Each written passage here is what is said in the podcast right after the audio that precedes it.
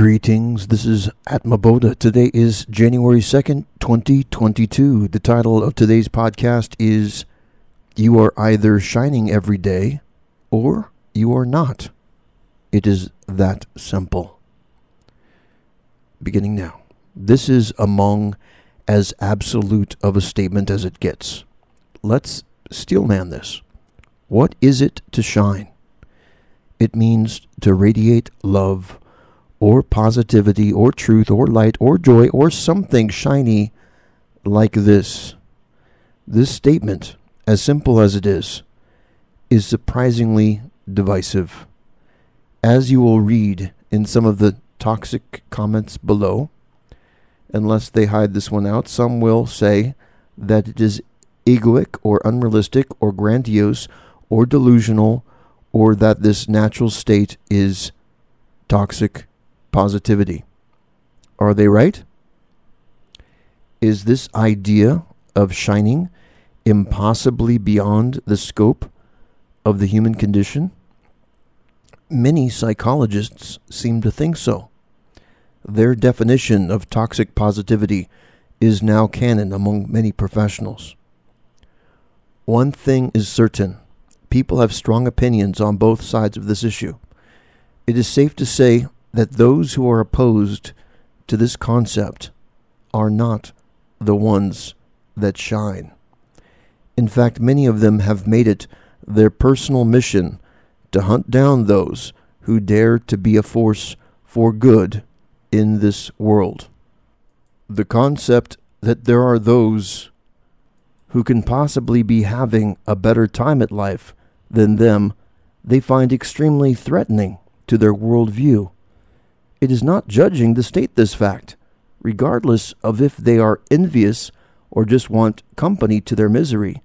They have chosen to oppose radiant and glowing people. This message is not for them, but for those of you that have the courage to be a shining light in the darkness. In this day and age, it has become obvious where the real toxicity is coming from. Toxicity is not from those who stubbornly choose to blossom, radiating a fragrance of love and truth, but the stench comes from those who are vocal in opposition to it. They are easy to recognize. They will refuse to debate logically and instead quickly resort to insults and name calling. They think they are the strong ones because they have a cabal of negativity that downvotes comments. Instead, let's prove them wrong and make these hunters that hide in the shadows the hunted. Let's make this sub a positive, shiny place, not a negative place. This should not be a place for those who oppose light, but a place that stands for it. Let's clean this place up. You are all awesome, even the misguided ones. That spark will kindle in everyone, but some people take more time. Okay, well, this was obviously a little bit of a rant against some of the toxicity that I was encountering on Reddit just from people who I guess are set in their own ways with regards to their meditative style and felt threatened by just the concept of being positive and having an idealistic, optimistic attitude. I mean, this should be a common sense sort of thing. But in some sects of Buddhism and meditation that's being popular online, they discourage any kind of positive outlook or positivity at all in the meditative practice, which is frankly absurd and bewildering why they can misinterpret texts in such a fashion. I mean, I understand the middle way. The middle way is basically saying instead of being too austere or instead of being too uh, non austere and overindulgent, you find a path in the middle. Instead of eating too much or eating too little, you find a path in the middle. But guess what? The middle isn't a space between positivity and negativity. That's not the middle. Truth picks sides. The fact is that a characteristic of truth is positive. It's not in the middle between positivity and negativity. And to try to straddle that fence is just going to drive you crazy because it's unnatural. We, we are natural to swing either towards positivity or negativity. And this is obvious from the responses in the comments because those that try to straddle the fence, they actually have kind of a negative uh, attitude. They're the quickest to insult and feel threatened because it's like their dogma and they don't have that resilience that, that you can only get if you are polarized to the positive. Negative people are not resilient. They're very thin skinned. They're very reactive. And that by itself should be an obvious indicator of the inferiority of having a negative mindset. In order to be liberated, it's common sense that you first should be independent because you can't be liberated if you are so easily triggered by any outside circumstance or event. And the only way that's pos- possible is when you have that shield of positivity. Isn't it interesting how the word possible and positive both have that? If you want to negate the possibilities, negate negative. So if you want more in your life, you need to be positive. If you want less in your life, okay, then maybe you can pursue negativity, I guess, if all you want is less. And that isn't obvious what's where it's happening because these people that want to find nothingness, guess what? You get to nothingness by contracting. So by getting smaller. And so by being more negative, you find nothingness. But if you want to arrive at your potential, you need to be positive. So it comes down to a basic fundamental philosophy of life. Do you want to find your potential? Or do you just want to throw away the sacred gift given to you in the form of your individuality, your body, and your mind? Because the only people that are shining are the positive people. Negative people, they don't shine. They suck up the energy. They are not contributing to their environment in the same way that a positive person is. And this whole concept of toxic positivity is a complete joke. First of all, the what they're complaining about with toxic positivity is it's like saying, "Oh, well, it's unrealistic. It's not the human condition. You're just in denial if somehow you're positive all the time, you're being in denial." Well, guess what? Do you know what the word denial means? Denial means you are subtracting something. You're you're preventing an experience. Well, guess what? I would argue that by not choosing to be positive, you're the one in denial. You're denying positivity. You're the one subtracting. If you're positive, you're adding. You're not denying, you're adding. That's like the opposite of denial. So, this whole clown world that we're living in right now is on its head in terms of getting these basic fundamental principles and facts completely wrong. And it's a little bit sad, but at the same time, whenever there's a crisis, you're presented with an amazing opportunity because of the fact that people are so backwards in their beliefs and they're unaware of the bliss that lies just beyond their fingertips and the love that they can claim for themselves in their daily life. Because they're unaware of these things, that's an amazing opportunity. It's the gift that keeps on giving. It's like being a drug dealer with the most amazing medicine in the world that if they just take this, they're going to be high on life, no side effects, healthy. I mean, with the thing with COVID, for example, you know, this fear that's being peddled in the mainstream media. Do you know what fear does? Fear has been scientifically proven to weaken your immune system.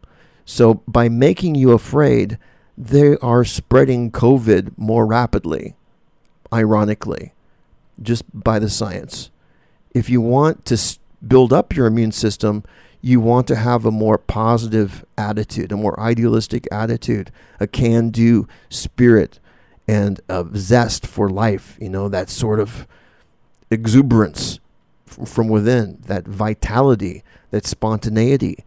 If you look at a young child, young children are some of the most immune from COVID, right? Well, what's a characteristic of these children? They are full of life. They're full of positivity. They're full of spontaneity. They're not so obese and unhealthy with negative, pessimistic attitudes. No wonder the COVID is not affecting children. They have this natural immunity built up through their attitude. So let's just go back to the title You are either shining every day or you are not. It is that simple. And that's how simple it is.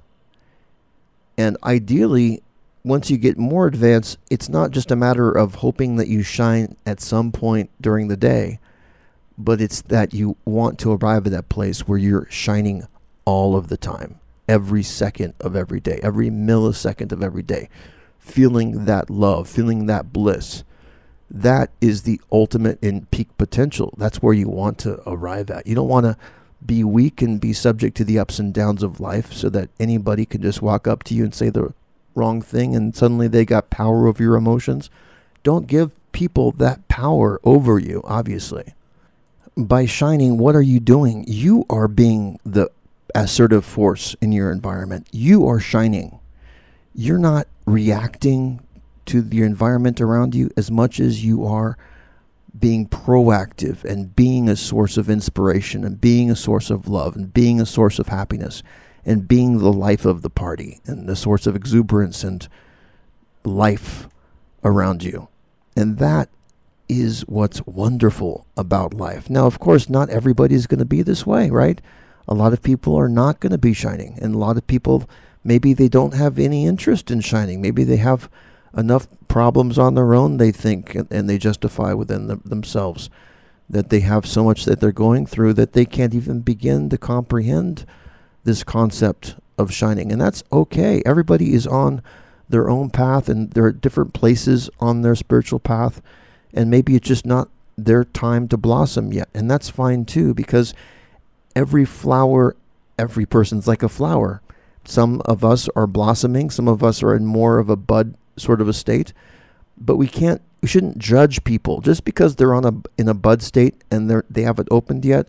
Who knows? By the time they open, they might be the biggest and most glorious flower that we've ever seen, and they blossom so large that it puts our blossom to shame. That's the sort of open mindedness that I like to have towards people. I wrote something else real briefly, I'll just read it. It is important to distinguish what desire is. Biological urges like sex, hunger, sleep, rest, etc., are not de- desires. When you do something because you love it, that is not a desire. When you do something because you have a deep inspiration to do that, that is not that's also not a desire. The desire I refer to are external worldly desires. This would be a feeling whereby you feel incomplete if you don't chase the desire. It is nuanced and a bit confusing in the beginning to differentiate these subtle motivations that each of us have. And I've said before that the ultimate obstacle before your enlightenment, of course, is self limiting beliefs.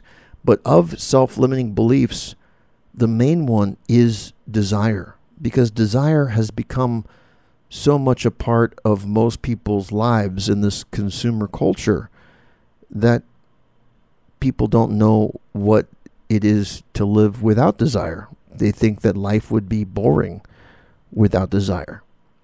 And what I have to say to that is that love is a superior, a much superior motivator than desire is.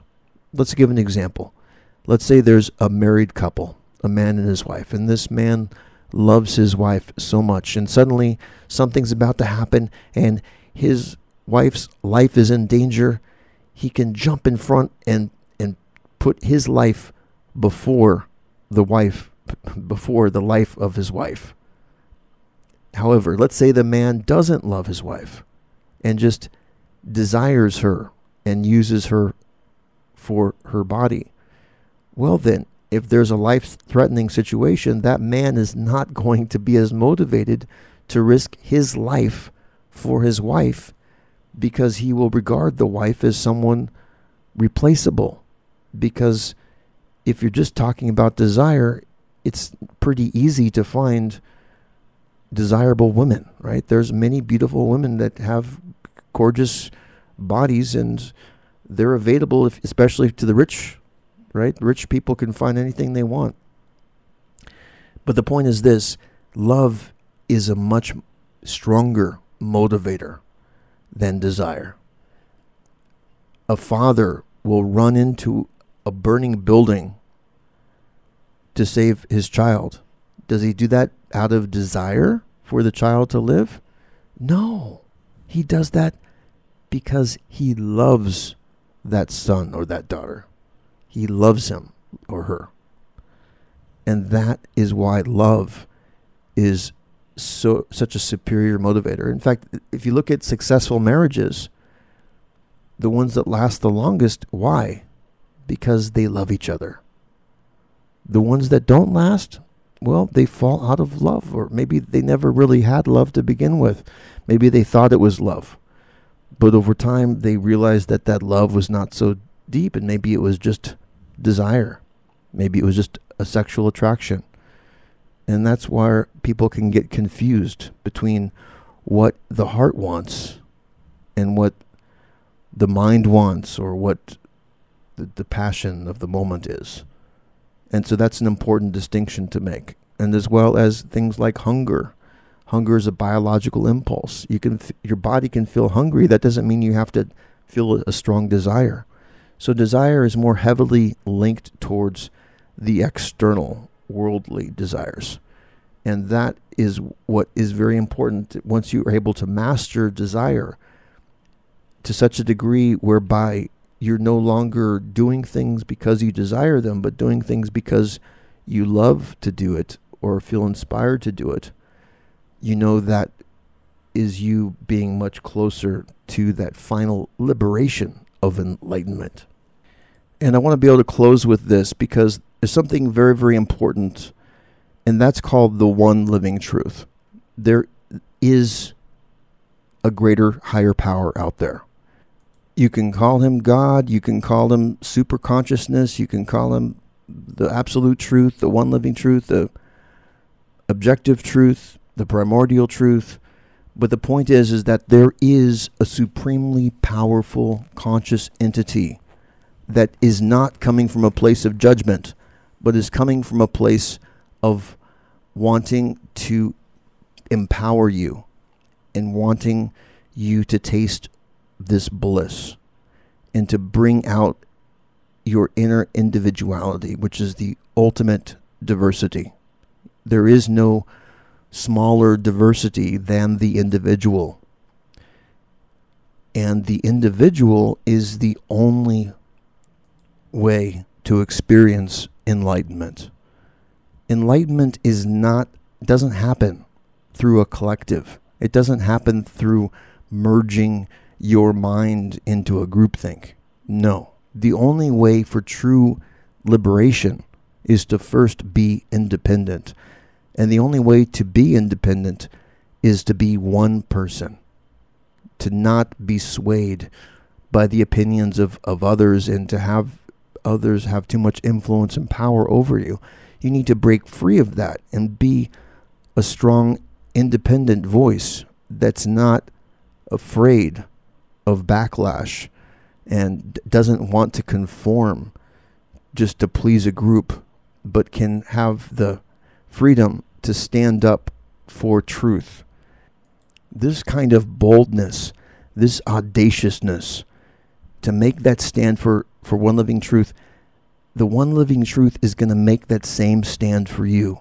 It's going to empower your life. It's going to make it easier for you to make money to b- bring into your life what you want to bring in, whether it be a better job, whether it be a more successful relationship, whether it just be being a more empowered individual with a more lucid mind.